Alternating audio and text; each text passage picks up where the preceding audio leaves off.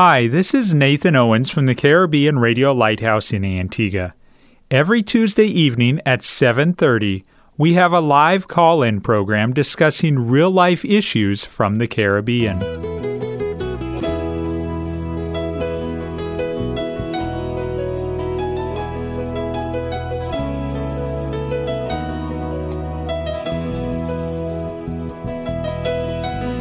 Sanctify them through thy truth. Thy word is truth. You're listening to That's Truth, a live call in program with Dr. David Murphy, designed to answer your questions biblically in this confusing culture. Dr. Murphy has over 30 years of counseling and ministry experience here in the Caribbean and is ready to answer your questions according to truth Good evening and welcome to another episode of That's Truth. I'm Nathan Owens and I'm sitting in the studio of the Caribbean Radio Lighthouse. And sitting across the desk from me is Pastor Murphy. Good evening, Pastor, and it's good to have you back this uh, evening. Good evening, well, Nathan, and good evening those who are listening. I want to thank Mr. Campbell for filling, filling for me while I was away. Bible prophecy. It has captured the excitement of many it's overwhelmed some to the point where they have ignored it altogether. Maybe you have questions about prophecy. Well, tonight we are starting a new series on the topic of Bible prophecy, and I have three requests for you. First of all, stay tuned. Secondly, send us your questions. And third, invite others to tune in to That's Truth. We have 90 minutes left in the program, so stay tuned. We've got lots of great information. Now, Pastor, as we embark on this new series of programs on Bible prophecy, as you look around at contemporary things that are happening, even things that are reported in the BBC News or whatever news source you subscribe to, are there things that you can point to and say this is re- taught in the Bible? Um, I really believe that we are living in what I might call momentous days and there's so much happening on the world scene that I think is um, indicating to us that our redemption is growing quite near. Uh, there are world events and geopolitical alignments that are currently taking place within our time that tells us that uh, what the Bible calls the time of the Gentiles is coming to fruition. And we may very well be the terminal generation that culminates and bring all this thing together. Um, several things um, seem to lead me in that direction. First of all, uh, first of all, of course, is the strategic role that Israel is playing in current affairs. You can hardly turn on the radio uh, without being aware that the Middle East is becoming a quagmire, and Israel at the very center of a looming world crisis. All the major issues between Iran and uh, America revolves around uh, the matter of Iran getting nuclear power and the fact that it endangers Israel's security. And of course, uh, America is one of the defenders of Israel. And the other thing is that when you compare what is happening in relation to the prophetic writings of the book of Ezekiel, uh, recent things that have happened very, very recently should cause every believer to perk up and understand what is happening on, in, in, on planet Earth. Uh, in Ezekiel chapter 38 and 39, it talks about the coming invasion of Russia uh, with her allies, which a coalition of Arab or Muslim nations, including Turkey, including Iran, including Sudan, um, including Libya. If you go to Ezekiel, you find that those nations are identified. Uh, what is interesting, very, very recently, is uh, two things. One has to do with the fact that um, Russia is now back in the Middle East, and that has happened within our time. Russia was removed from the Middle East, and now she has returned uh, because of the Syrian war. And Russia came in so subtly that not even America was aware that she was arriving on planes that flew very low to the sea. They wasn't weren't picked up on radar, and now Russia has a major um, naval base set up in Syria. That is very significant. The other thing I think that's vitally important is that Donald Trump has declared Jerusalem the capital of Israel. Uh, the Bible tells us in the book of Matthew that Jerusalem will be trodden underfoot by the Gentiles until the time be fulfilled. the time of the Gentiles be fulfilled. So clearly, um, the fact that Israel is now in control of Jerusalem and it's a capital, I think that's a significant uh, prophetic landmark that's been made. And then one one that re- recently happened, which I think should alert everybody, is the fact that uh, Donald Trump came to power uh, making certain promises, and one of the promises was withdraw the American troops from the Middle East. Uh, he did that recently. Uh, he got a lot of backlash because it seemed to be of the Kurds. But what is significant is that by doing that, a void was filled, and now you have an NATO ally, which is Turkey, working conjointly with Russia uh, to form a buffer between Syria and Turkey. Now, that is very, very significant because Ezekiel tells us very clearly that one of the allies of Russia is going to be Turkey. Mm. And I don't think this, I don't think I could have foreseen how this could have worked out. Uh, but clearly, what is we've seen and witnessing on the world scene indicates that it's all working according to God's timetable and God's blueprint. But I think that those these are significant things that are happening in our times, our contemporary period, and we ought to be aware of how close we are uh, to midnight.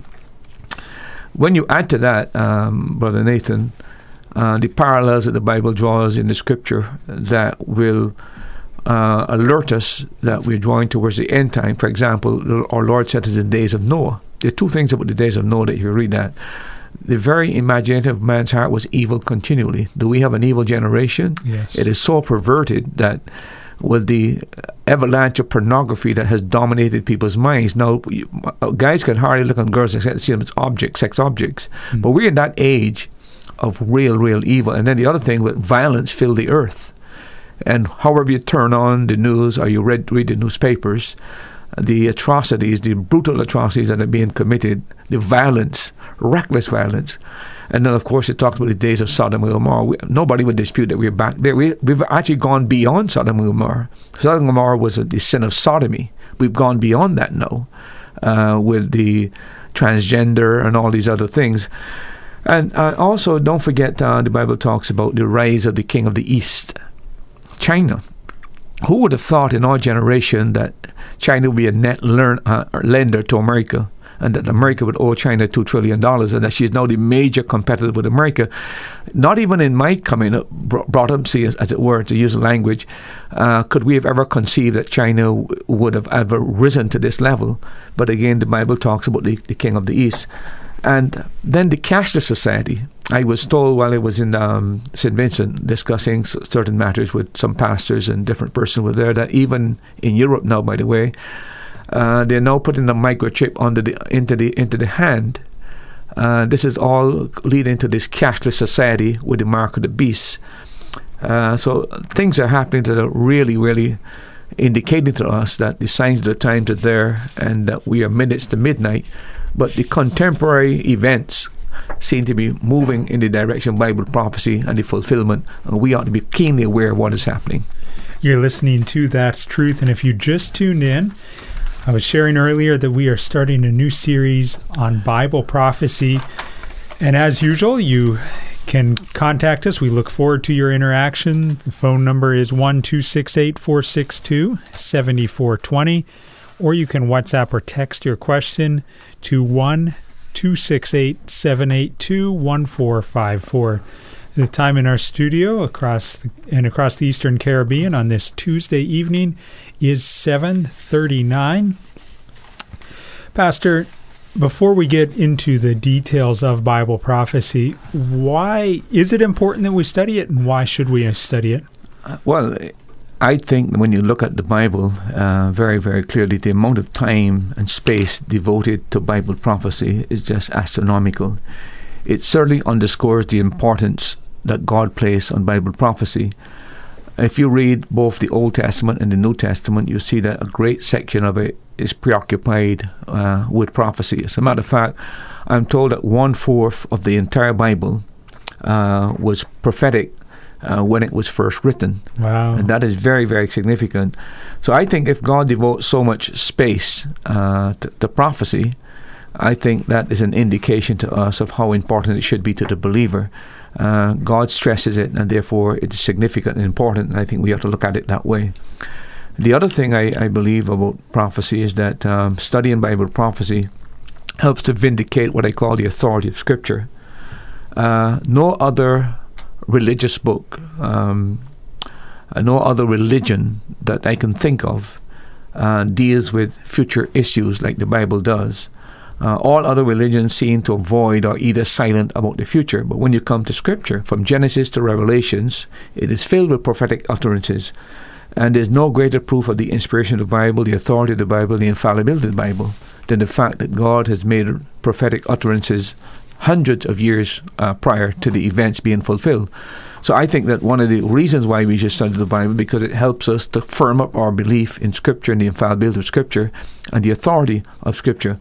One mathematician, by the way, has calculated that the prophecies related to the first coming of Christ that if you take all of the prophecies that were made in relation to his first coming, the probability of those happening would be 1 to 87 with 93 zeros. Now that is that is that is beyond the realm of possibility, to be honest with you. But that gives you an idea that um, this Bible is therefore reliable, it's dependable, it's authentic, it's real, it's infallible, it's inerrant, and it's authoritative, and it is certainly inspired. But Bible prophecy certainly would lead us to understand that uh, when you look at Scripture, uh, that's exactly how we can feel that this book is authoritative. The third thing that I think that would uh, reason we should study prophecy because prophecy reveals God's power and wisdom.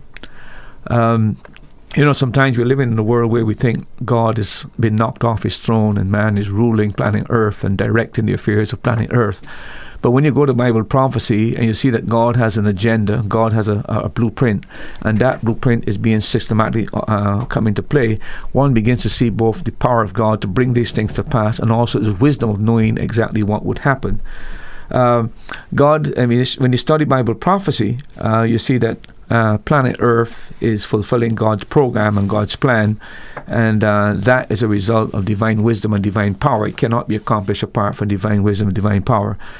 When you go to the book of Daniel, for example, Daniel chapter 2, Daniel chapter 7, Daniel chapter 9, you see the whole panoramic view of world history set out there from the beginning of the Babylonian Empire until the Antichrist comes. It's all there in seed form in the book of Daniel, uh, where he had these visions and. Um, uh, and he had the visions of beasts, etc., etc. But if you read that clearly, um, we have the entire history of Gentile history, what's called the time of the Gentiles, from the time of the Babylonian Empire until the Roman Empire, the renewal of the Roman Empire, and the final phase of the ten horn uh, nations that the Bible talks about. Uh, so history is really his story. He wrote the script. He put the actors on the scene and he directs the, these uh, to the predetermined end that he has set about, and his wisdom and his power clearly uh, is demonstrated. And please remember that uh, even though God is predetermined that some things will happen, um, he has to operate within the parameters of human freedom and human will. And so that will take incredible power and wisdom to be able to maintain human freedom, meet human will, at the same time accomplish his purpose. And I think when you study Bible prophecy, you marvel at how he could accomplish this uh, and still not violate uh, the human will that he's given to us. The, the other thing is that uh, prophecy reveals God's purpose. And what I mean by that, uh, God has a purpose for Israel. God has a purpose for the nations, the Gentile nations. God has a purpose for the church. God has a purpose for the saints. God even has a purpose for Satan and his minions. And God even has a purpose for the wicked. And the book of, uh, when you study Bible prophecy, all of that uh, is clearly seen.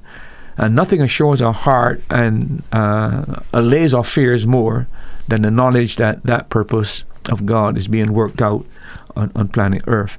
And then another thing that I would say why we should study Bible prophecy is because it, it brings the believer peace.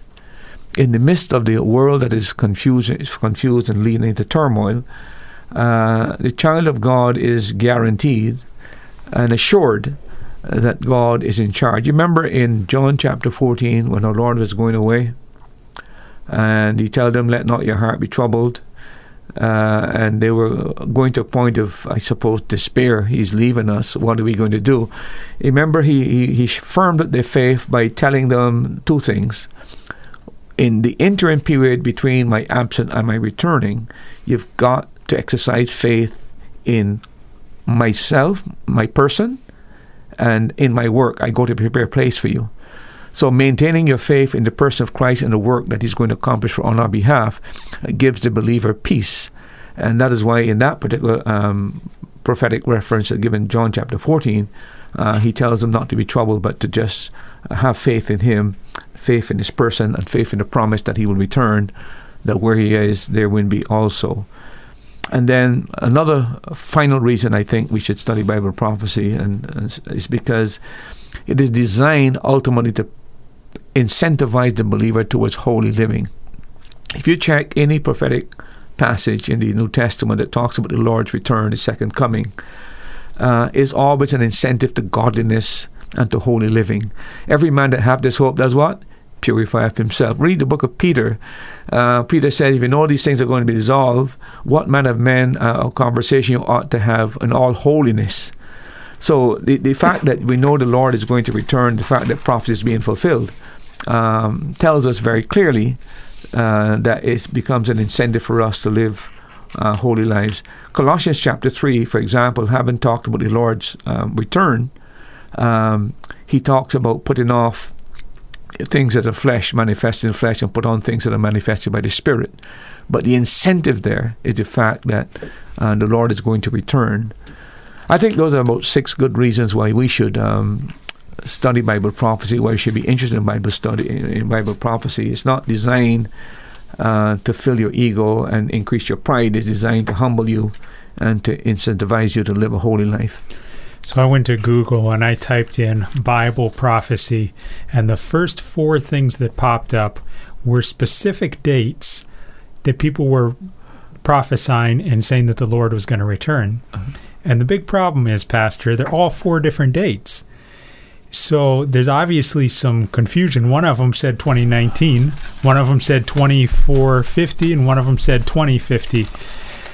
There's obviously some difficulty and some confusion out there when it comes to Bible prophecy. Is there a reason that there is confusion and difficulty? Yeah, let me just use an illustration uh, in, in harmony with what you just gave. Uh, about, I think about two years ago, uh, I met a gentleman and I was trying to find some equipment, and I found a guy who was a uh, he was a joiner. He had some equipment was selling secondhand equipment. I was trying to secure some of it. Uh, but when I visited him, I got into a conversation with him. Uh, he was following some person on television, and he had given me the date that the Lord will return was October. Uh, what happened, Brother Nathan, is while I'm talking to him and he's giving me this date of October, there was a burst of thunder and he said, You see, that confirms what I'm telling you. I'm, this literally happened in Antigua. Mm-hmm. And I told him, I said to him, I said, I can guarantee you one thing. The Lord is not going to return at the date you just gave me because the Bible said, No man knows the hour nor the day. I saw him long after the event. He had told me the date was going to take place. And um, I mentioned to him, I, I, mentioned, I said to him, You know, I told you it's not going to happen because clearly. Uh, but then he, you know, what amazes me is that people have the clear scriptures that tells us that no man knows the day nor the hour, but yet people set dates. The Jehovah's Witnesses are infamous for that. I remember in the 70s when I was a boy, I remember uh, they emphasizing the Lord was going to return, and uh, there was um, some confusion in, in, in the in, in Barbados in relation to that because they were pushing this this whole concept. If you read the history of the Jehovah's Witness, you'll see it's not just in the 1970s. There's several times before and after that they predicted the Lord would return. And of course, he hasn't as yet. That's a great disappointment. The Seventh Adventists, uh, the whole movement was started because in 1933, um, Miller prophesied the Lord would return. And then when that wasn't he didn't return. Then they changed it in 1934, October. And again, he didn't return. It was an embarrassment uh, people had sold their things and just waiting for the Lord to return, didn't return. And then what happened is, of course, the Seventh day Adventist movement was saved by a guy called Hiram having a vision that the Lord returned, but he didn't return to earth, he returned to heaven. And he went into the second compartment of heaven called the Holy of Holies, and there he's doing what is called the investigated judgment. It is that uh, dream that saved the whole Seventh day Adventist movement and is built on the cult of the uh, the investigated judgment heresy. but it was an act of prophecy where the date was wrong. Anytime you set a date, it's going to be wrong because the Bible says no man knows the date, the time, or the hour. And I think that has led people to disbelieve in Bible prophecy because they can always say, but, uh, you know, this group said this, this group said that, this set the date. It becomes an embarrassment to the church and in, in, a very well sense, it makes people to be skeptical and cynical about the fact that there is going to be a return of Christ, because these people who are date setters are clearly sensational. Often it's to sell books, by the way. I remember I got a book sometime. Uh, I think it was I forgot 101 reasons or 20 what, what reasons why the Lord will return by a certain year. And you read the book and all the arguments. It sounds very plausible. The truth of the matter, the year is gone. The Lord has not returned. But it's a bookseller if you want to sell books, you start dealing with prophecy and start setting dates. And if out of sheer curiosity, people are going to buy the book just to see it, but you've made your millions, it's dishonest, it is mercenary, and it is wrong.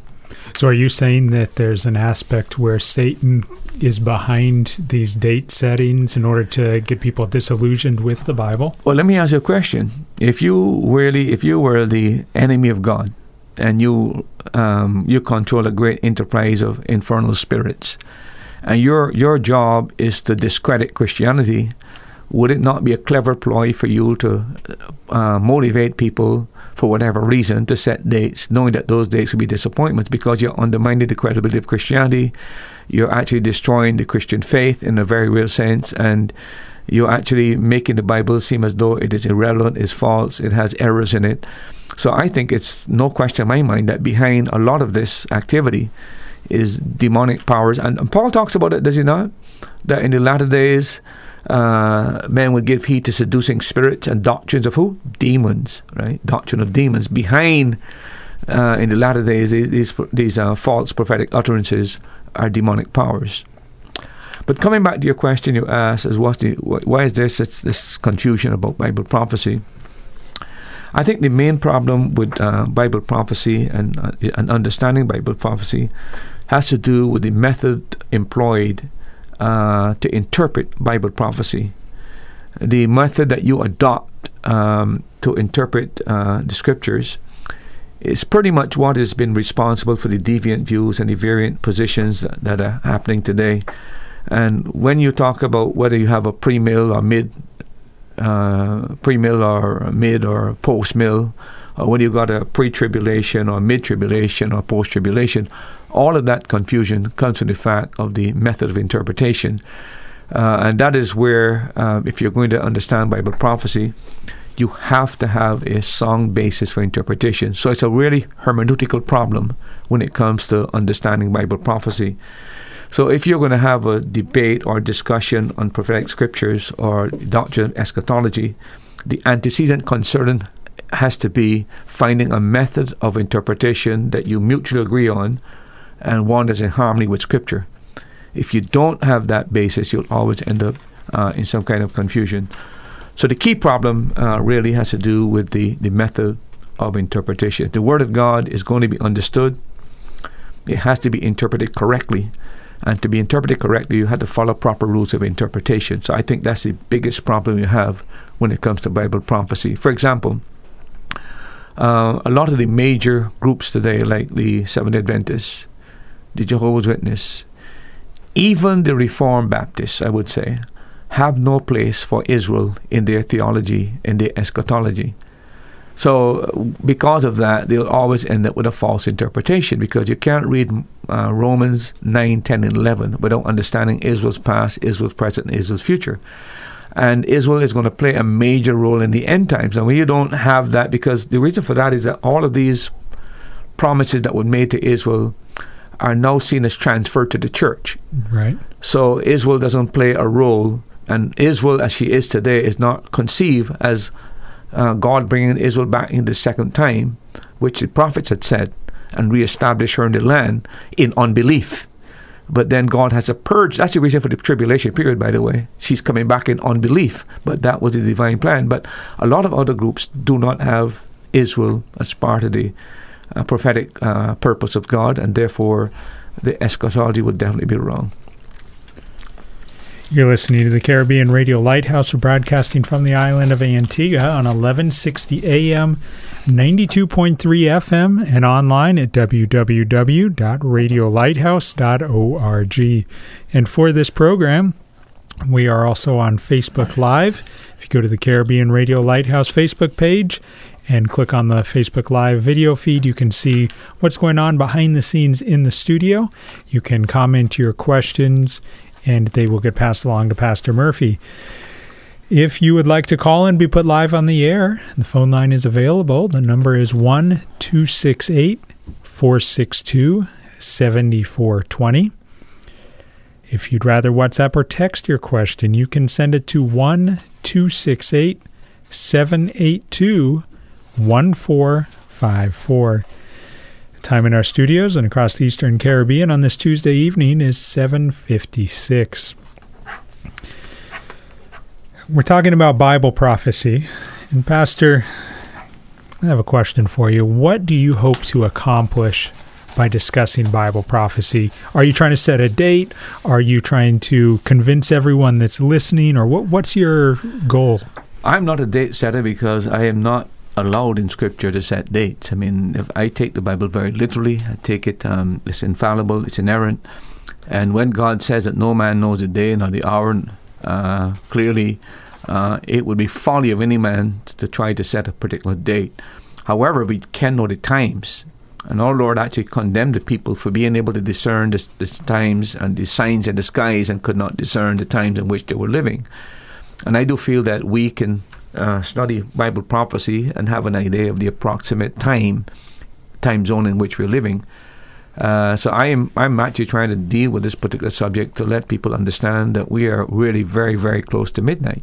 And what I mean by that, the prophetic clock is running out, and there's so many things in the world scene that is leading us to this direction.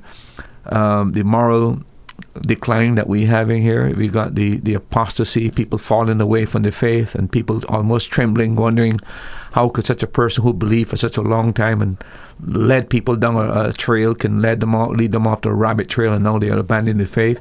I think we're going to witness those kind of things. Um, the the geopolitical alignments that I just mentioned before, I, I think that there's so much that is there um, in the contemporary world that indicates to us. I've had people who are not even Christians say it can't get worse than this. I've had Christians who have said, well, if, if we have another decade like this, we're not too sure what, what we're going to be in. I myself am a little bit concerned that uh, if the Lord tarries for the next decade, that I think that some Christians are going to go to jail. I have no question about that at all. If the if the moral position that is being advocated by the first world countries, that is being pushed on the third world countries, uh, we're going to find it difficult to preach on certain subjects it, unless we truncate the Bible and, and destroy part of the Bible and, and, cut out parts of it. But if we're going to preach the whole counsel of God, we're going to run into clash with uh, government policies and even the laws that will be put on the books.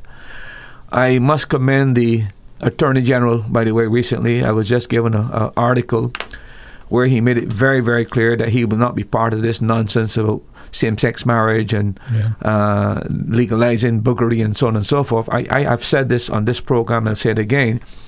He is perhaps the most courageous um, um, attorney general that I know in the Caribbean.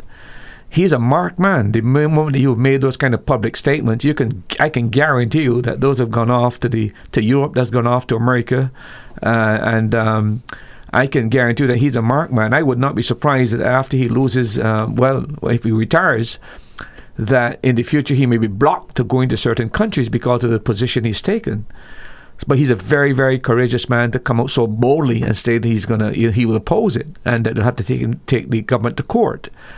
Uh, I commend him highly, and I hope that he has the intestinal fortitude to follow through on these matters and not um, give in to the pressure he's going to feel from the outside world. Pastor, you were talking about the difficulty in interpreting uh, Bible prophecy, and it depends on what form of interpretation you, what school of interpretation you follow. Can you? Is it possible to categorize the different approaches? Or there's too many. Well, the two prevalent methods by which um, people interpret Bible prophecy, and this explains, by the way, why there's such divergent views on the, the matter of eschatology. And there is what they call the allegorical method, um, and there's what you call the literal method. The approach that we adopt, and when I say we, I mean um, evangelical Christians, uh, fundamental believers who take the Bible seriously, that we take the literal approach. But uh, those are the two main approaches to interpreting Bible prophecy. So, so, you either use the allegorical method or use the literal method. Why did God not give us a date and say, I'm coming back in 2032 on the 31st day of the year? Well, uh, let's let's suppose you've done that uh, it's, it's possible that man is so depraved he might just live for the devil and then just before the Lord comes back, maybe uh, think that he can just turn his life over to the Lord. Um, the other thing is, I think, is to keep us living in the spirit of expectancy.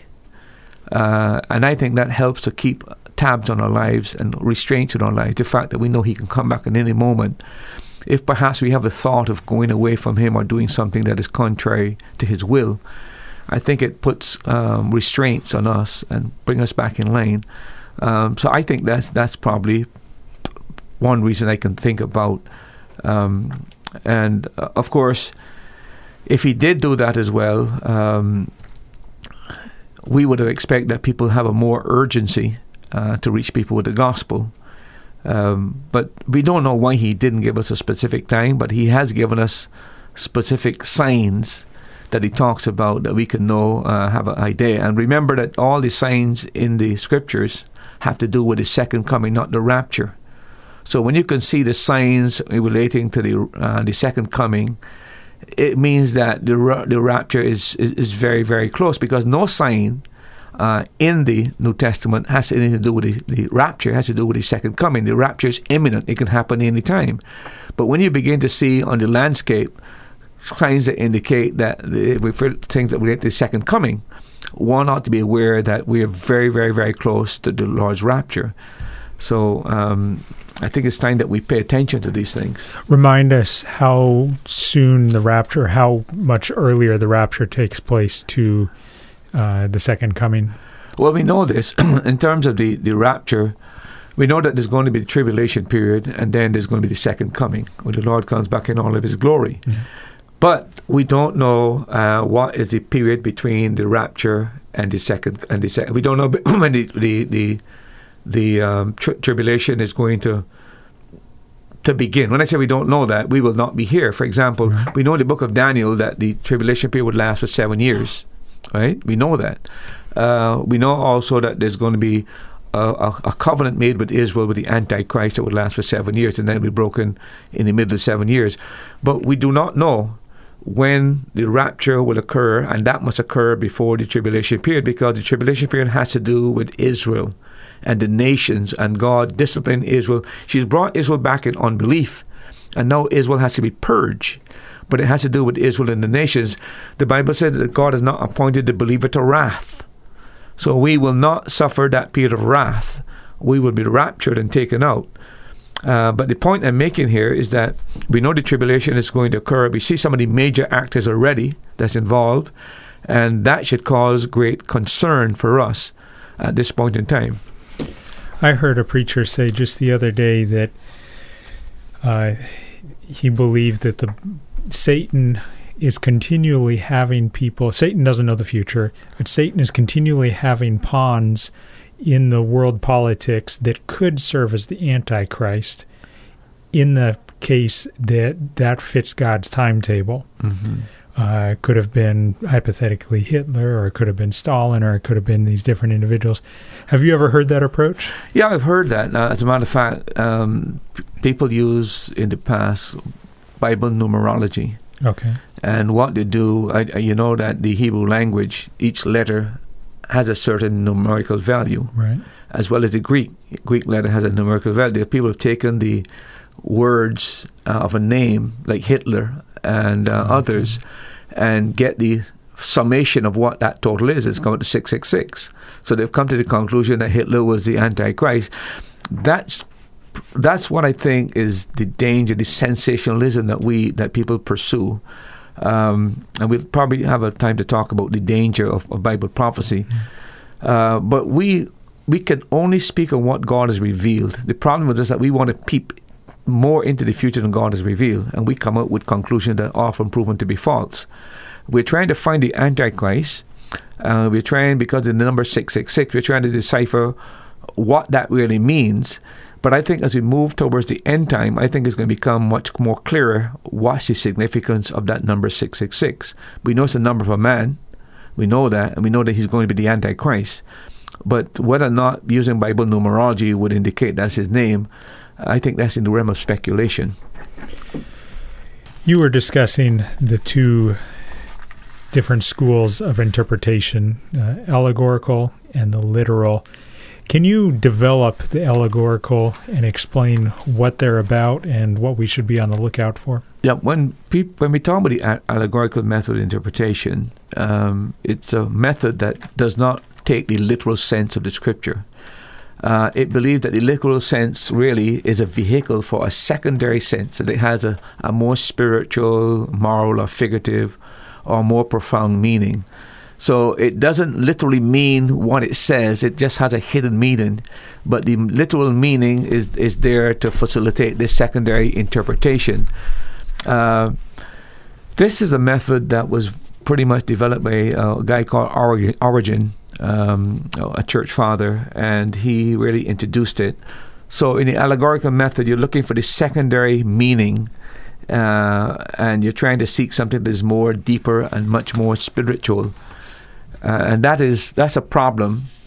Um, rather than taking it literal, trying to see some some some hidden meaning, some spiritual meaning. So, to sum up, it is taking the literal meaning and seeing that as a vehicle for a deeper meaning, as a secondary meaning that has some spiritual meaning or some deeper meaning than is actually in the text itself. That is the allegorical method. So, in a way, in a common language, they're making it more complex than it has to be. Yeah, it's like it's like trying to. It's like um, um, it's like the Bible would, would speak of um, you, you take. I heard a guy one time preach on um, the this Good Samaritan. Mm-hmm. And everything in the Good Samaritan meant something that was not there. For example, the donkey was the car. Uh, the two pence was the New Testament and the Old Testament. Uh, the end was a church. I mean, every single part of the thing was given some some hidden secret, and of course, uh, it is all fanciful. And the more creative the imagination is, and this is, by the way, part of the problem, what I call narrative preaching. There are people that are not didactic preachers. They don't look for, they don't hardly preach from the, the New Testament, which is a didactic book that teaches principles. They, they, always look for some story in the Old Testament, and then they, they, they, they, they always embellish the story with their imagination to the point where I, I, I had a sermon this week that talked about uh, being let down. And the person went to the um, Jeremiah, maybe let down in, in down in the well, and he used that whole phrase being let down, and, and the whole sermon was being let down, or your friends being let down, but that's not what he's talking about. He's let down into a well. Mm-hmm. But it was creative, very, very creative, and very, very imaginative. That is allegorical preaching. That's not literal preaching because Jeremiah was literally let down into a well, into into muck. But using that phrase and giving some meaning to it that is not actually in the text um, it was an interesting, stimulating sermon. Uh, must say quite enjoyable, but nothing to do with the text. That's the allegorical method. Is there ever a time and a place to interpret the Bible in an allegorical way? Yeah, there is when the, the Bible gives you justification for that. For example, you go to Galatians, where Paul uses Sarah and uses um, um, Hagar and uses um, Isaac and Ishmael as types uh, so that's an allegory, and Paul applies that in relation to the law and in relation to faith. So it, you don't have a basis for it, but that basis is established by Scripture, not by your creative imagination. So I do feel that when there's an allegory in the Bible, uh, and the Bible gives you a basis for that, then it becomes uh, the, the proper use. There are also types in the Bible, and there are good reasons for having biblical types. Like Adam was a type right? I mean, Adam is a type of the second Adam who is Christ.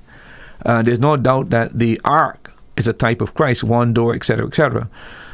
And uh, but if you go to Peter, it, reference is made to the ark that we're saved through the ark in, in book of Second Peter. So you have to try to establish it's a biblical precedent for it, a biblical warrant for the use of allegorization. Other than that, it is left to the creative imagination of the person, and that can go anywhere. Are there specific dangers that you would warn of when it comes to this allegorical definition? But one of the things, yeah, one of the things is that it fosters subjective, fanciful speculation. In other words, there's no limit.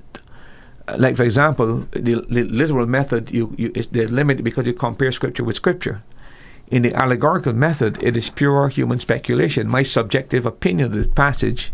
And uh, if I am very, very creative in my thinking, um, I can actually draw conclusions that are illegitimate.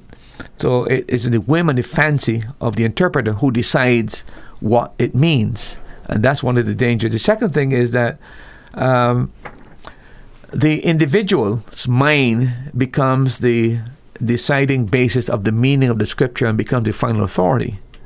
It is what he says it means. It's not what the scripture says. So there's no comparison with scripture to establish this is what this particular verse means.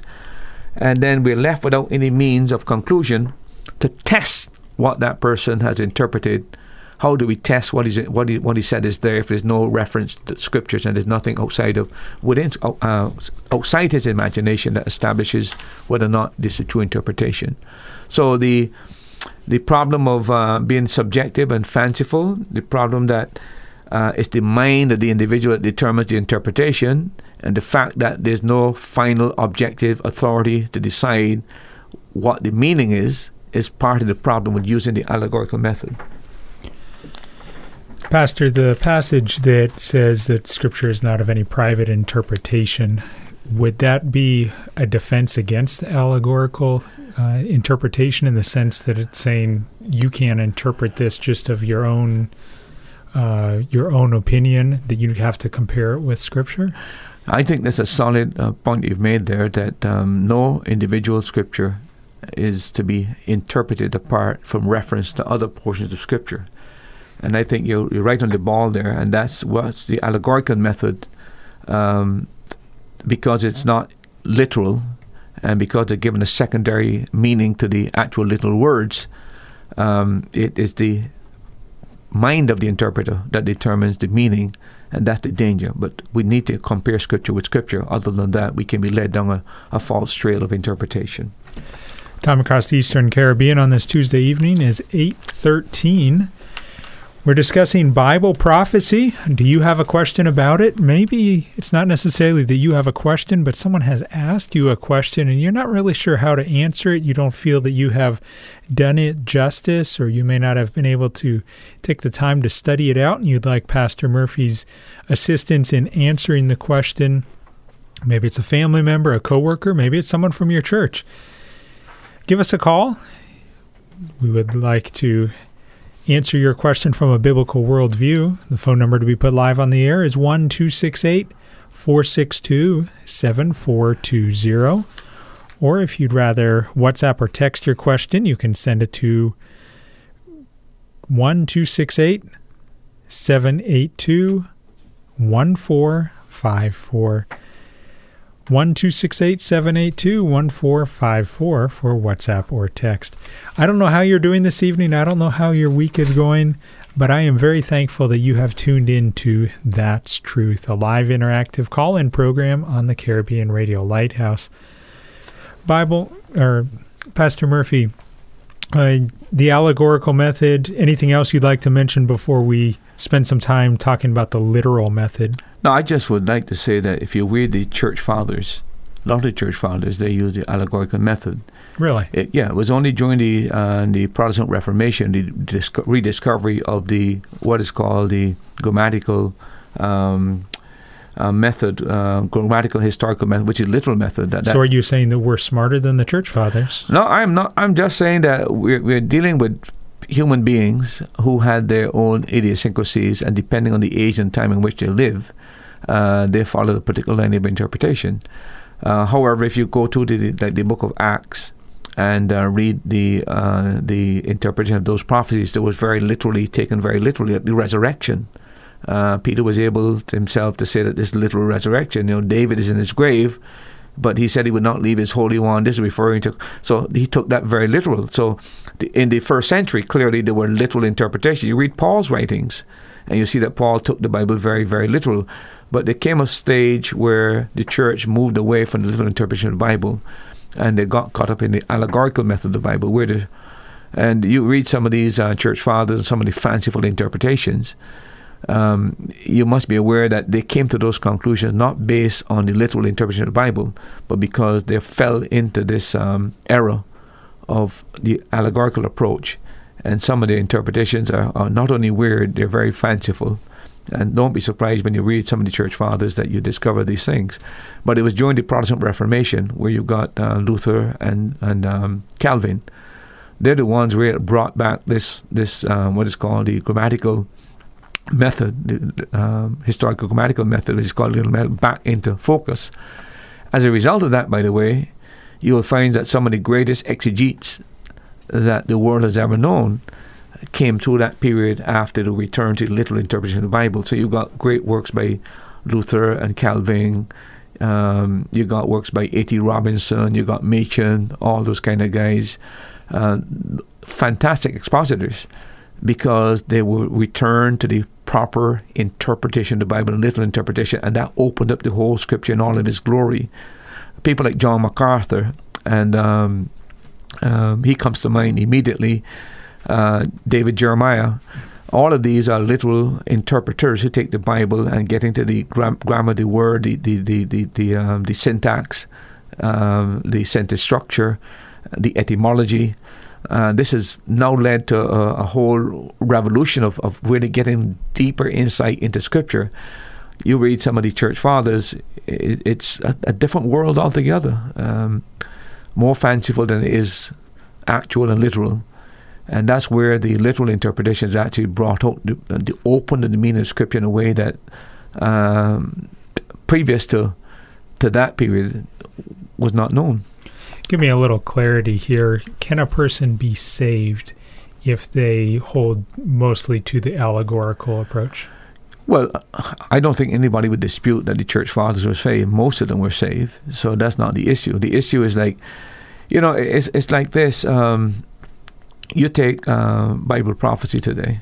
You've got different views. You got amill, you got the pre-mill, you got um, post-mill there are Christians who fall into all of those categories. But the amill position uh, normally is a result of taking the allegorical approach to the to the the, the um, Bible prophecy. I would not dispute that those people are saved. I think that many times the tradition in which you're brought up in and the f- method of interpretation, uh, even the church you're brought into, sometimes they influence your your views and that leads to, to holding to certain interpretations because Lutherans, I don't have any doubt that most Lutherans um, understand the gospel. The same thing with Calvinists, the same thing with Reforms, and the Episcopalian. I don't have any doubt that many people in the Anglican Church also understand the gospel and are saved. But again, uh, those types of churches, the Anglican Church and so on and so forth, those are churches that really uh, interpret Bible prophecy using the allegorical method because that is part of their tradition. So, what specifically determines whether a person is saved? How do you become saved? Salvation has to do with the fact of putting your faith and trust in Jesus Christ, repenting of your sins. Uh, that is what salvation is about. It has nothing to do with whether you believe you're a pre-mill or a-mill or, or, or mid-mill, whatever you want to call it that has nothing to do with it. It has to do with a personal relationship between you and Christ, uh, and it has to do with your relationship to His work of redemption. But there are other things that um, that play no part in, in salvation, such things as baptism, such things as confirmation, uh, such things as your view of eschatology and things to come. That has nothing to do with your salvation. So once you have put your faith and trust in Christ, repent of your sins, that is the gist and the essence what salvation is about. If baptism doesn't have anything to do with salvation, why is the church, why have some churches made it such a big deal? Again, it goes back to the fact that when the Protestant Reformation took place, those that came out the Catholic Church never fully removed themselves from the Catholic Church. For example, um, Luther and uh, and e- even um, Zwingli, for example, infant baptism. The if you are a Presbyterian, you still practice infant baptism. Same thing with the Lutherans. All of that is the vestige of coming out of Catholicism and not making a clean break and still being influenced by some of their doctrine. So they never really made a, a complete break with the system. Same thing with the Anglican Church. It's so much like the Catholic Church. Uh, and even though they don't hold to the same basic fundamental doctrines with the articles that they've got, nonetheless, there are influences there, like the sacerdotal things that they wear, the rituals, and so on. That is part of coming out of Catholicism. They never really was fully purged. They still have some of the remnants of it. You're listening to That's Truth. We are here not only to teach, but also to interact with you. Do you have a question? Maybe it's something that you're concerned about that's been said earlier in the program, or you're wondering why the Bible does or doesn't say something on a particular topic. Give us a call. The phone line is available 1 268 462 7420. Maybe you'd rather send your question via WhatsApp or text. Go ahead and send it to 1 268 782 1454. And I understand that some questions you may ask want to ask, you don't want to be named or even said where you're from. Uh, if you want to stay anonymous, we will respect that. Uh, our goal here is just to answer your questions. And if you have a question, most likely there are other people who have that same question and are just waiting for you to ask it so that Pastor Murphy can answer it from a biblical worldview. Again, you can also comment your question on Facebook Live and it'll get passed along to Pastor Murphy. Pastor Murphy, let's spend some time talking about the literal method of interpretation. Well, the literal method of interpretation really it's where you give to each word the same basic normal meaning and ordinary customary meaning that you would give to, to that word in another context. Um, this uh, literal method, um, it's called the grammatical historical method, and it emphasizes that the meaning of words and um, sentences are determined by grammatical and historical considerations. So it's not my imagination though, is what the grammar says if a particular word is used, it's how that particular word was used in that time, the historical use of that verse.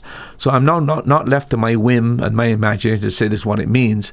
I must now do my research to see how that word was used, what that word means, how it was used in the context. Is it a verb? Is it a noun? Is it an adverb? Uh, is it a participle?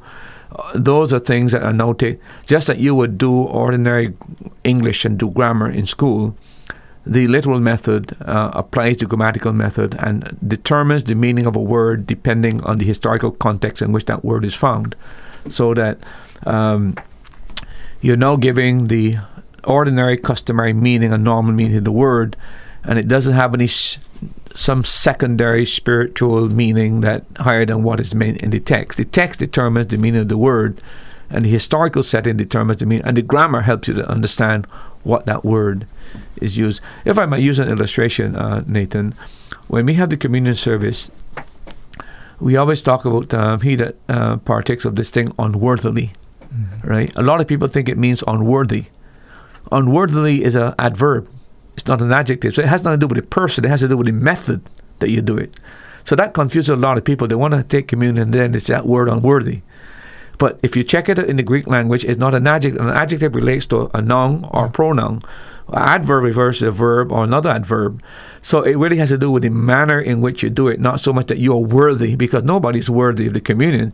But if you're not aware of that, uh, many times people desist from doing partaking the elements because they think it has to that they have to be worthy. But that's not what the book is teaching. now, if you didn't know the grammar, you can be easily misled by a preacher who is not even aware of what what what what it means. Uh, and I'm just using an illustration that, that helps clarify so many things to know that is unworthy is an adverb and not an adjective, and it refers not to the noun but refers to the verb how you do it. And I think uh, that little understanding opens a complete different understanding of the passage and the interpretation of the passage, and that helps you to have a better basis whether or not you should partake of the elements.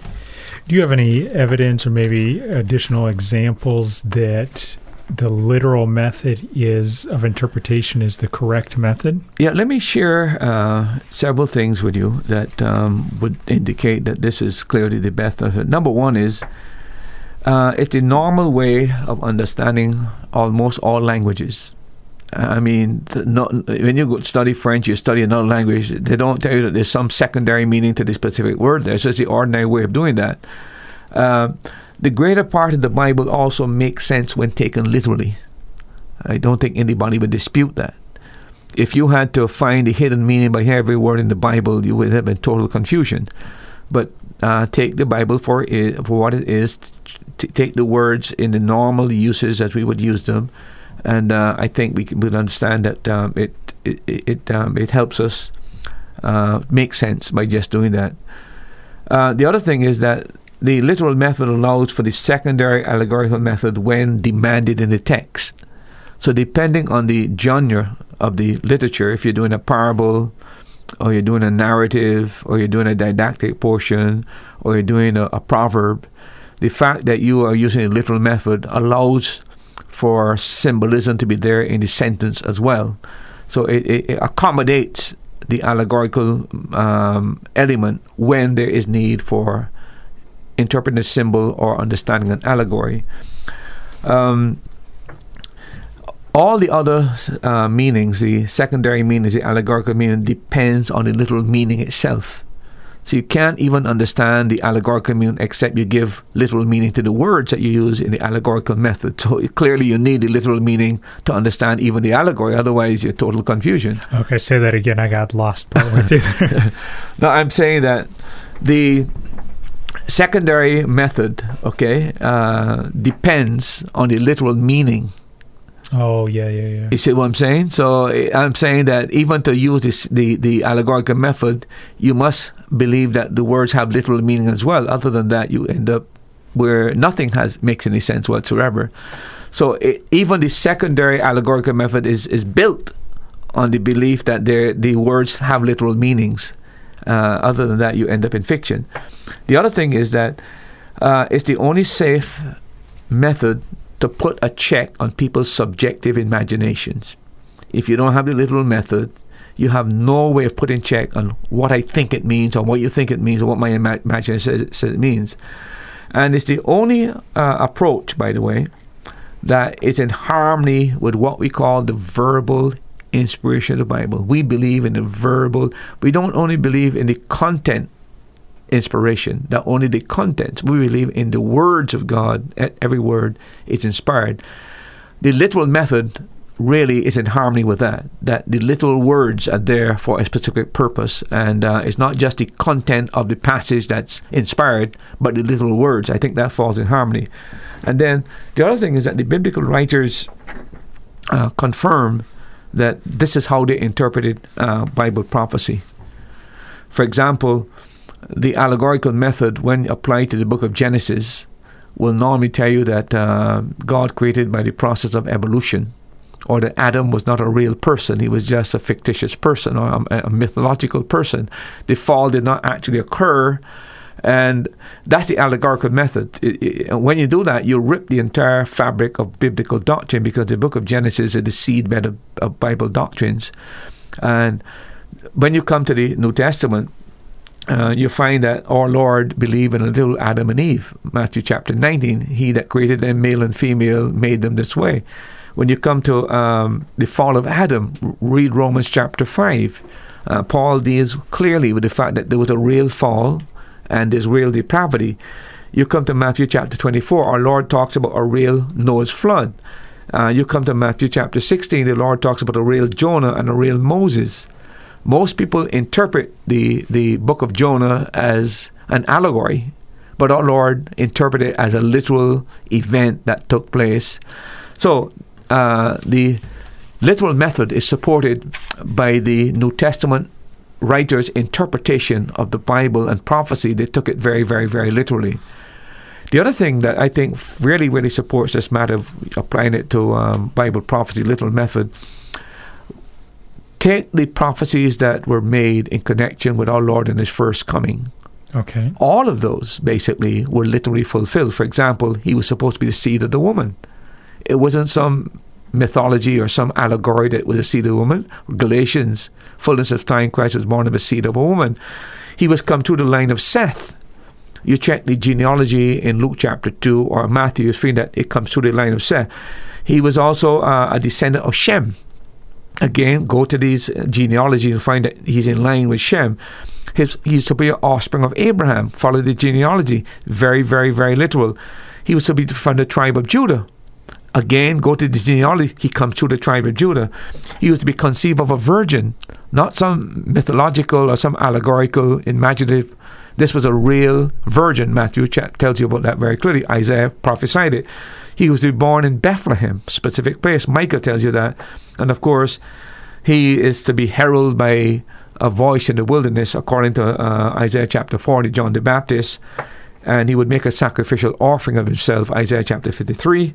He would be literally pierced, uh, Zechariah tells on the side, and he'll be cut off, according to Daniel uh, chapter 9, around 33 AD. Very literal events, very specific events. And if those were literal, fulfill, fulfilled according to the prophetic word in the Old Testament in regards to the first coming, we have justification to believe that the future prophecies about second coming are also literal and they will be fulfilled literally. Pastor, we have a question that has come in from a listener in Antigua. Thank you to the individual who sent it in.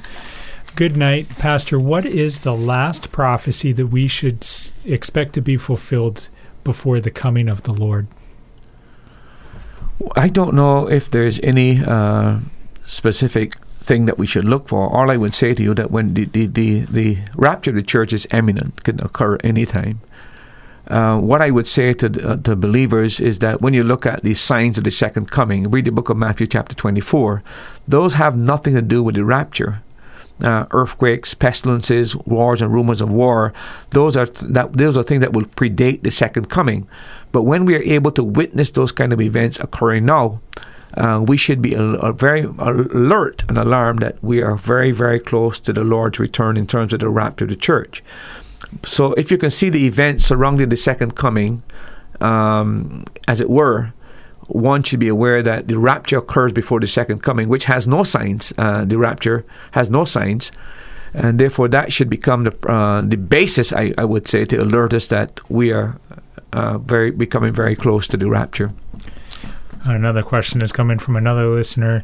Are there prophecies outside of the Bible that are or will be true?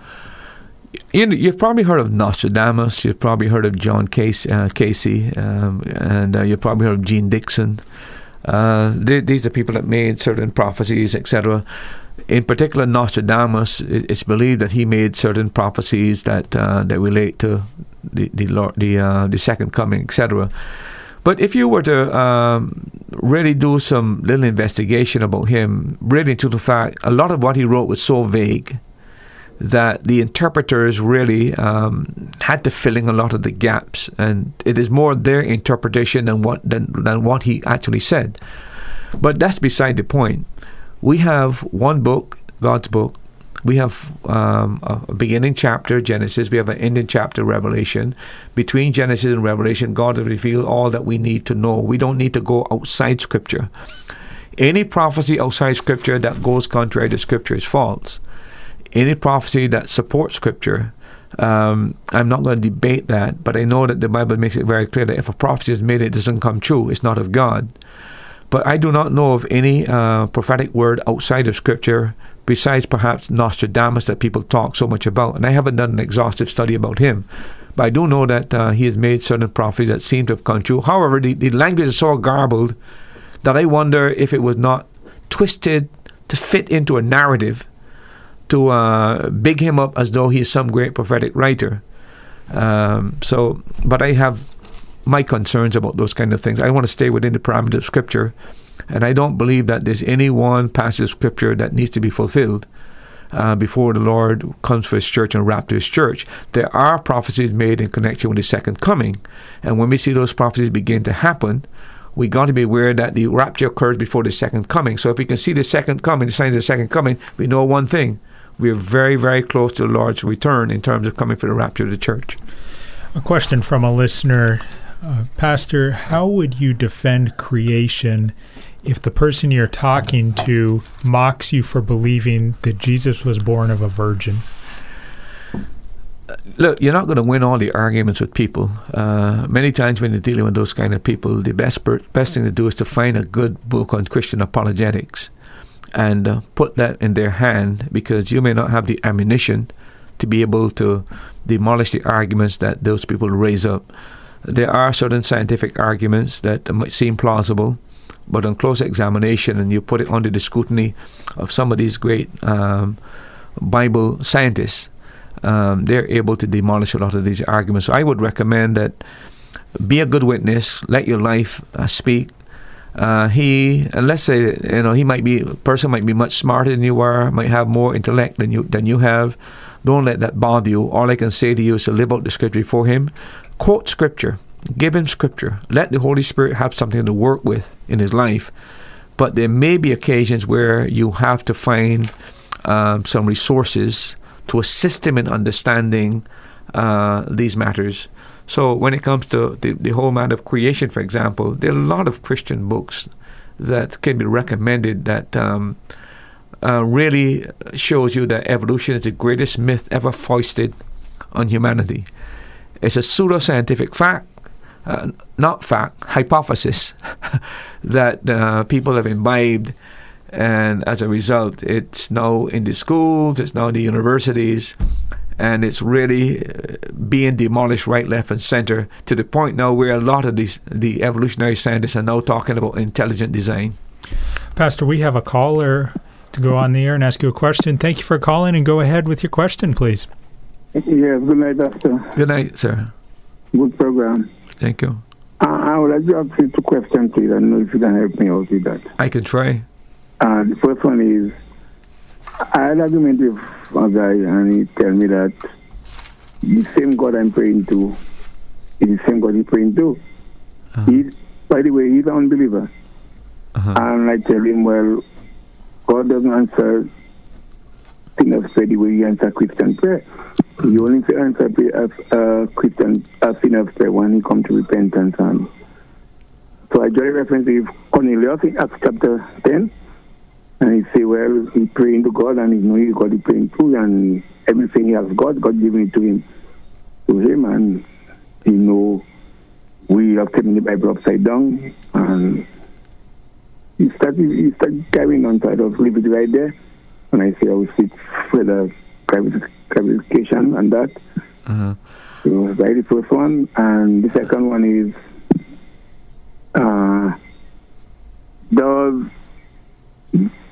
I, is everybody the child of God or the devil have his child? Because I know in John eight forty four the Bible talk about your of your father the devil. Uh-huh. And I know in John John chapter one verse twelve where the Bible says as many that receive him to them give the power to become the sons of God. Mm-hmm. So I know definitely that all of us are not the child of God, all of us are the creator of God. Yeah. I don't know if you can, Well, you can clarify some clarification on that one, please. Yeah, let me deal with the first one first. Uh, that has to do with a person who believes he's praying to God and uh, he's, he's, he's getting answers to prayer, etc., etc. Look, I am of the opinion. Uh, I've known that people say that God doesn't answer anybody unless uh, it's the prayer of repentance. I, I have a, a slightly different view because I, I go to Cornelius in the book of Acts, where Cornelius was what you call a proselyte. A proselyte is a, a Gentile who is trying to find God, and he's joined himself to uh, the Jewish religion. And uh, if you read that passage, you'll find that when the Lord sent Peter to Cornelius, um, we're told that the Lord um, told Cornelius that his prayers have gone up before God as a memorial, and the fact also that his alms deeds had been taken um, note of God. So here's a man searching for God, praying to God in the only in the way he only way he knows how to do that. And God is hearing him, and God knows that what he's doing is trying to seek to know the true and the living God. And God eventually sends Peter uh, to give him the message of how he can be saved and how he can be converted. But notice Cornelius is not a saved person. He's a man searching for God. And Okay. God says, I take note of your prayers that you were offering before me. Uh, so I am of the opinion that a person who is not a Christian, if he's praying to God and is seeking God with all of his heart, he want to find God. Uh, I believe that if he uh, he has that kind of pursuit, I think God almost I wouldn't use the word obligates himself, but he said, if you seek me, you're going to find me. And if a man truly seeks God and is seeking God in prayer, I think God will answer that prayer and bring that man to faith and trust in Christ if he's genuine. Now, if he's just preaching God, teaching God to get good things and have a good life, that's a different story altogether. But if he's in earnest, trying to get to know God, I believe sincerely that God, you know, there's, there's stories of missionaries who've gone to different parts of the world, and before they got there, and when they arrived, people said, We knew you were coming. Because God had revealed in a dream, for example, that uh, He would bring a certain type of people, and uh, they were ready, they were right, because they were trying to find God, trying to search for God, and God eventually brought somebody along the way. The other one about the um, there's no such thing as universalism. That's the doctrine that everybody uh, to God. Everybody is you know, the fatherhood of God, the brotherhood of man. The fatherhood of God is is, is, is is a myth. Now God is our creator, but He's not everybody's father, right? He's the father of those who believe.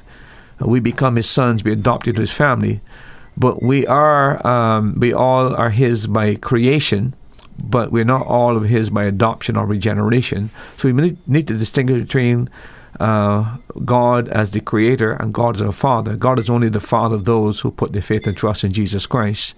So I think that person needs to get that thing very, very, very clear. Not everybody's going to heaven. Not everybody is saved. Uh, not everybody is right with God.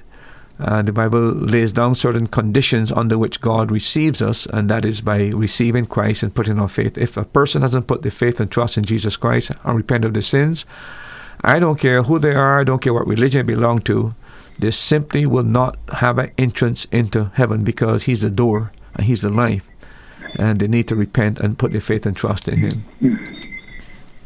Okay, uh, let me tell you one, one more question. Sure. I remember that now. Uh, I had witness, I had witnessing to them, some of them guys down by the market, by the bayside, Uh huh. and I tell them that we are the seeds of Abraham. Uh huh. And a whole ton of them turn against me, telling me, oh, Adam was before Abraham, so we're the seed of Abraham. I say we're the Adam descendants. But God tell Abraham, I will fruitful of your seed like the sand of the sea. And the other big argument are telling me, oh, I'm a false prophet. And, Uh-huh. you know what I mean? And Well, I'm not too sure. Let me just suggest to you that what they might be thinking, I don't know what they might be thinking, but we are uh, uh, genetically linked to Adam. There's no question about that. We Yes, right, that. but we are the seed of Abraham in the sense that we follow in Abraham's faith. He is the father of the faithful, the ones who put their faith and trust in, in, God. But we are not we are not Jews in the sense that we are the natural physical descendants of Abraham. We are Jews in a spiritual sense in the fact that we put our faith and trust in Christ because Abraham is the father of those who have faith.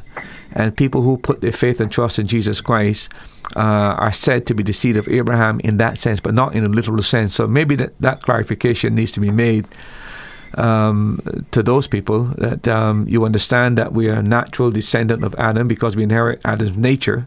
But when we put our faith and trust in Christ, uh, we are part of uh, Abraham's seed in the sense that we are like Abraham, putting our faith and trust in Him because He's the, he's the Father of the faithful. Okay. I don't know if that helps. Yeah. Hey, that, that, that's what I believe too. I know that. Okay, okay. Okay. But look, you know, brother, all I can say to you is that, you know, look, don't let people uh, in any way, um, you know, discourage you or frustrate what, you know, your, your Christian life. Keep on serving God, living for God, and speak the truth and give out the truth. God have told man they cannot speak me, and I know what I believe. I mean, Amen, amen. It's just that they don't start if I rambling, and you know, the one they start to get on, I hold my peace. Yeah, So, they, so they're talking about, oh, look now, you are talking to us, and because it's so. Mm-hmm. And saying me, I, I say nothing, I know, I tell them, well, the Bible say that. yeah. What you got? to you yeah. the word of God, and you don't accept it, I don't have to. to Right. Yeah. I, I'm trying to quote scripture. You know, when you give them scripture, remember the Holy Spirit uses scripture the sword of the Spirit. So even though they may not accept the scripture at that point in time, it's registered in their mind. And when the Holy Spirit begins to work in their life, He takes that same word that you might have quoted that then completely ignored And at some point in their lives, the Holy Spirit could take that very same scripture and use it as a sword to pierce their minds and their heart to bring them to faith and trust in Christ. So try to quote scripture and help them to put some seed in their minds for the work the Spirit to work. I, I go to scripture to them, I giving them scripture to read, and they're reading it, but they saying about this man, man that wrote that, man that wrote that. Yeah, yeah. live their life, brother. Live their life. They can't. They can challenge that, but they can't challenge their life. You live the life before Yeah. them, and that will have a tremendous influence upon them. Praise God. Amen. Thank you for calling. Appreciate that. God No bless. problem, and continue the good work. Okay, God bless. Thank you very much for that call from Bendals Antigua. Pastor, we have a couple other questions that have come in from listeners. A listener from Antigua Are there any true prophets today? I am hesitant uh, when it comes to those that proclaim themselves to be gifted with the prophetic gift. Uh, I see no basis for having modern prophets. I believe sincerely that God has given to us all that He has for us in terms of Scripture from Genesis to Revelations. I would challenge anybody to read Genesis and read Revelations and tell me if it's not the first page and the last page. Everything that you find in Genesis that was unraveled is completely put in order and in place in the book of Revelations. So I don't think there they're not any prophets in this biblical sense that they have any new revelation. Uh, revelation is concluded. The Old Testament and the New Testament. The Old Testament the Old Covenant. The New Testament the New Covenant. There's nothing that we need beyond what God has given us in Scripture. I think that not only that, if you read the book of Ephesians, it is said, for example, that the church was built on the foundation of the apostles and the prophets. So the foundation has already been laid. There's no need for another foundation. The superstructure is already there. So I don't see any relevance for a modern prophet. Now, if you mean by prophet a person who expounds scripture, because that's what it means in scripture as well, a prophet is not only somebody who foretells scripture, is also somebody who explains scripture. Most of the prophets spoke to their times.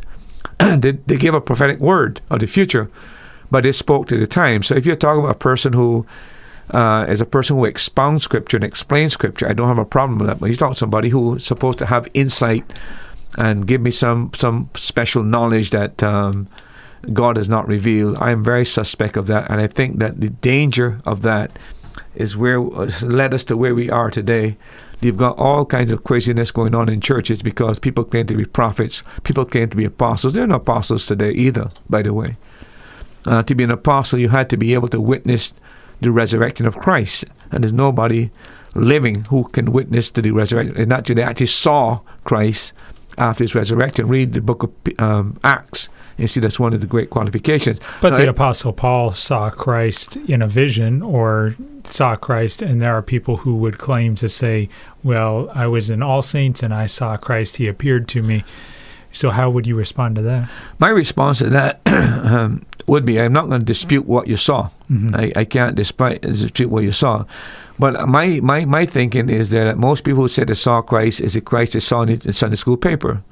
You know, that, that's the Christ that they see. So they, and that is, that's a myth. Um, the, the Christ we see in the Sunday school paper, we see in some book, is not the Christ of the Bible. So I think that's what they mean an imaginary Christ, but not the real Christ. Uh, Paul says, "We um, we know no man after the flesh," and uh, and Paul makes it very clear that whom having not seen, we what we love. Okay, that's the biblical doctrine. So I I am not going to embrace the idea that people have actually um, seen Christ. I can't dispute that. Uh, what I want to know when you see Christ, what effect did it have upon you? When, what effect it had upon Paul was that it almost completely mesmerized Paul and, and sent Paul down to his, his knees because he was so overwhelmed by the power and the light that, that radiated from Christ. People today who talk about seeing God, there's no real trepidation or fear that they talk about. It's as though they had a casual meeting and the Lord spoke to them. You read Isaiah again, when he met the Lord, the, the, the, the fear that is there, the, the tremor that is there, a real encounter with God would not leave you as you are. It would have a profound effect upon your life. So all of these, let's talk about um, seeing this and Sunday next. I'm very skeptical on these things. I rather take the scriptures for what it says. But there are no prophets today in the biblical sense that there's any new truth being revealed. And there are no apostles in, in, in the sense today that uh, they, they're the ones that have been specially called of God uh, for to, for special mission. Now, if you talk about uh, apostle in the sense of missionary, that's a different story altogether.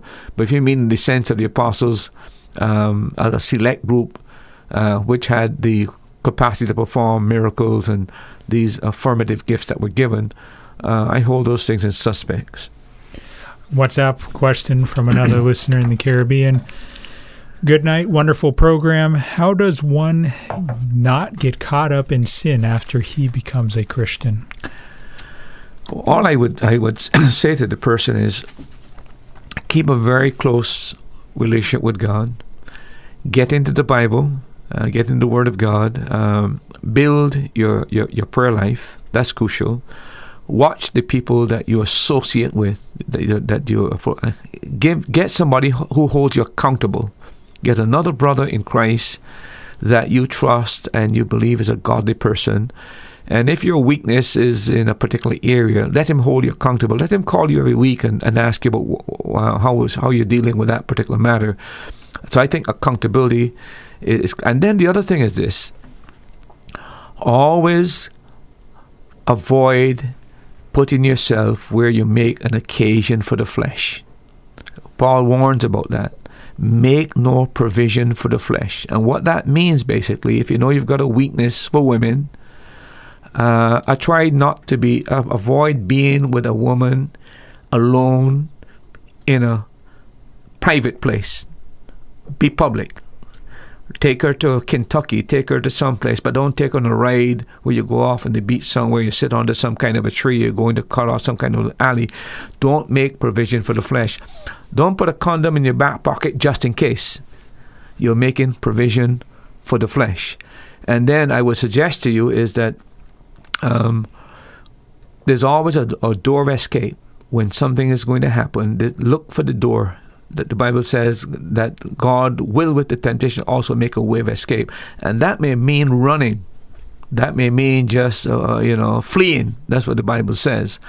But I think if you were to uh, build a relationship with God in terms of your prayer life, in terms of your, your Bible study, if you were to find some good, very Christian friends, iron sharpeneth iron, um, if you would avoid putting yourself in the position where you're catering to the flesh, and if you would get somebody to hold you accountable, uh, I think those simple five things will assist you uh, in dealing. And then the last thing is try to keep your life current, your confessional life current. In other words, don't let sins pile up a week or two weeks or a month or a year before you deal with them. Try to deal with them on a current level on a daily basis. Uh, as the Lord said in the Lord's Prayer, forgive us our sins. I think if you were to do that, and the other thing I might add to you is find a good church where the Word of God is being preached.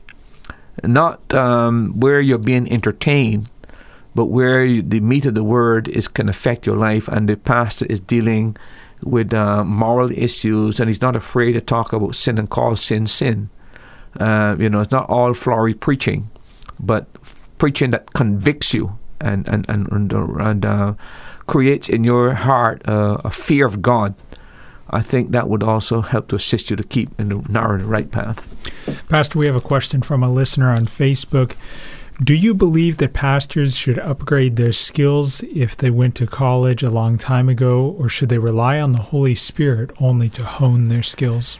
Education is an ongoing process. Uh, any pastor that stops learning, he starts dying in terms of his preaching. Hmm. He has to be um, current. He has to keep reading. He has to keep studying. If it's possible that he can do online courses, he ought to take those courses. Uh, we got to remember that we're dealing with a very educated congregation. You've got people who've got all kinds of degrees these days, and um, the pastor must not lag behind in, in the terms of his education. So I would recommend to any pastor, I don't care who he is, he must always be learning, he must always be reading, he must always be studying something. Uh, he has to be honing his skills, and he, the only time he should stop learning is when he's dead. Uh, but um, I, I, I, I just think that we ought to be. Look, you know, there was a time when the pastor was the most educated person in the country. Hmm. I don't know if you know that. Uh, take Yale University, Harvard University, uh, Princeton University, all of those universities, which are the major universities in the States, were all founded to train pastors. Yeah. And the pastors at those times were the most educated people in the country. Uh, we cannot afford not to uh, be uh, current, uh, not to be in power of what's happening in, in the world.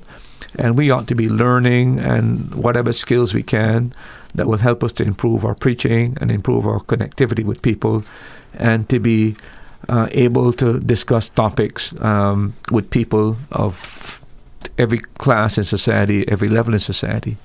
Pastor, we have three minutes left in the program, and we'll continue this topic of Bible prophecy next week. But what are, you alluded to some dangers of studying Bible prophecy. I don't know if three minutes is enough time to elaborate on that, or if you want to put that till next week. Uh, I can I can just quickly mention a few things to you um, as far as of the the dangers. One of the great dangers, of course, is spiritual pride.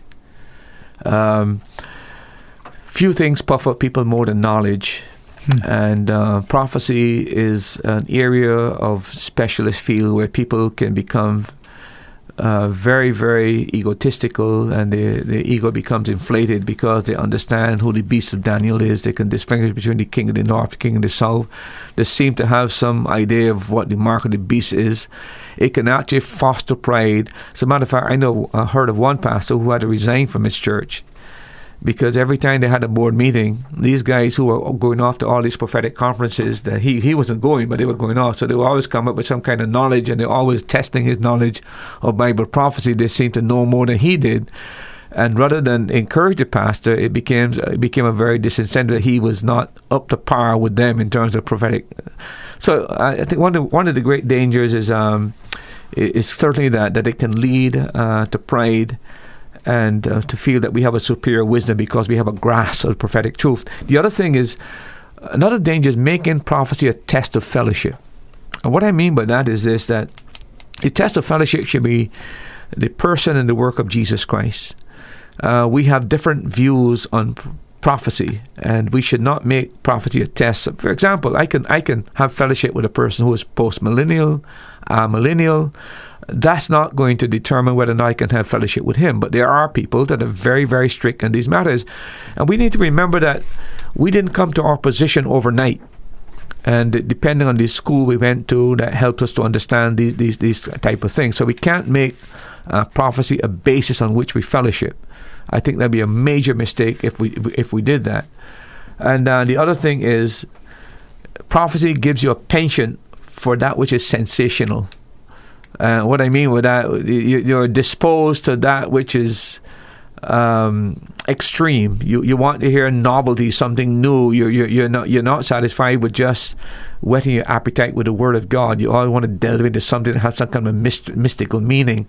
So that pushes you further and further into the realm of mysticism, and um, you're always trying to find out, you know, create as it were uh, from current events, trying to create with your imagination and see how that turns into some kind of prophetic word. So I think the, the element of pride and the ego, I think the matter of um, making it a, a, basis of fellowship is a mistake, it's a danger.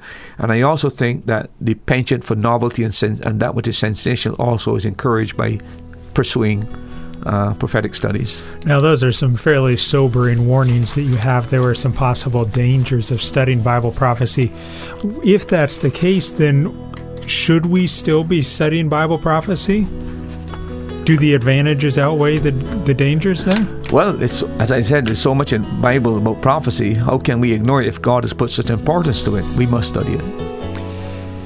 Be sure that you join us next week as we continue this series on Bible prophecy. If you have a particular question, write it down and contact us next week with it and allow Pastor Murphy to answer it from a biblical worldview. Keep your radio dial tuned to the Caribbean Radio Lighthouse. We're broadcasting from the island of Antigua on 1160 AM and 92.3 FM.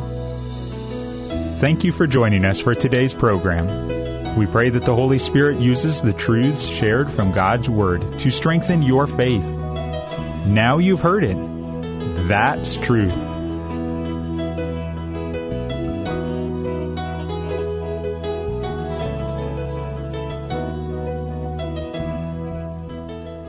Thanks for listening. Remember, you can hear more answers to life's questions on That's Truth. Tuesday at 7:30 p.m. on the Caribbean Radio Lighthouse. If you're in Antigua, you can listen at 92.3 megahertz FM. If you're in the Caribbean, you can listen at 1160 kilohertz AM or listen online at www.radiolighthouse.org from anywhere in the world. Or you can subscribe to this podcast. Looking forward to having you join us next time.